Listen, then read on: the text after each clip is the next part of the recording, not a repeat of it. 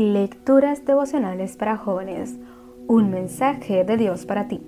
Cortesía del Departamento de Comunicaciones de la Iglesia Adventista del Séptimo de Gascue en Santo Domingo, capital de la República Dominicana, en la voz de Jacqueline Enríquez. Hoy, 22 de enero. Salvemos a los niños. Y el que recibe mi nombre a un niño como este, me recibe a mí. Mateo 18, versículo 5.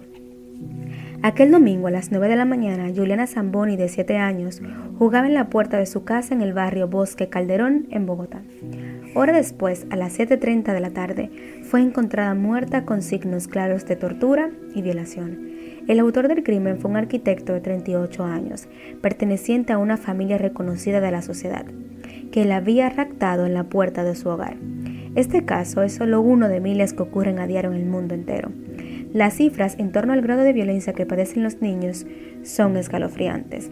Su vulnerabilidad los expone a asesinatos, violaciones, abusos, mutilaciones genitales, trabajos forzosos, maltratos, reclutamientos para guerra y otros males que ni siquiera quiero mencionar.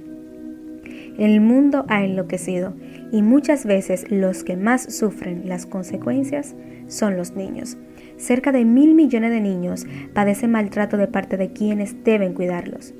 En Australia, se reporta que una de cada diez familias aboga por castigar a los niños con bastones, palos, cinturones, mientras que en Reino Unido unos 17 mil niños deben recibir atención especial cada año tras haber sufrido abusos y maltratos.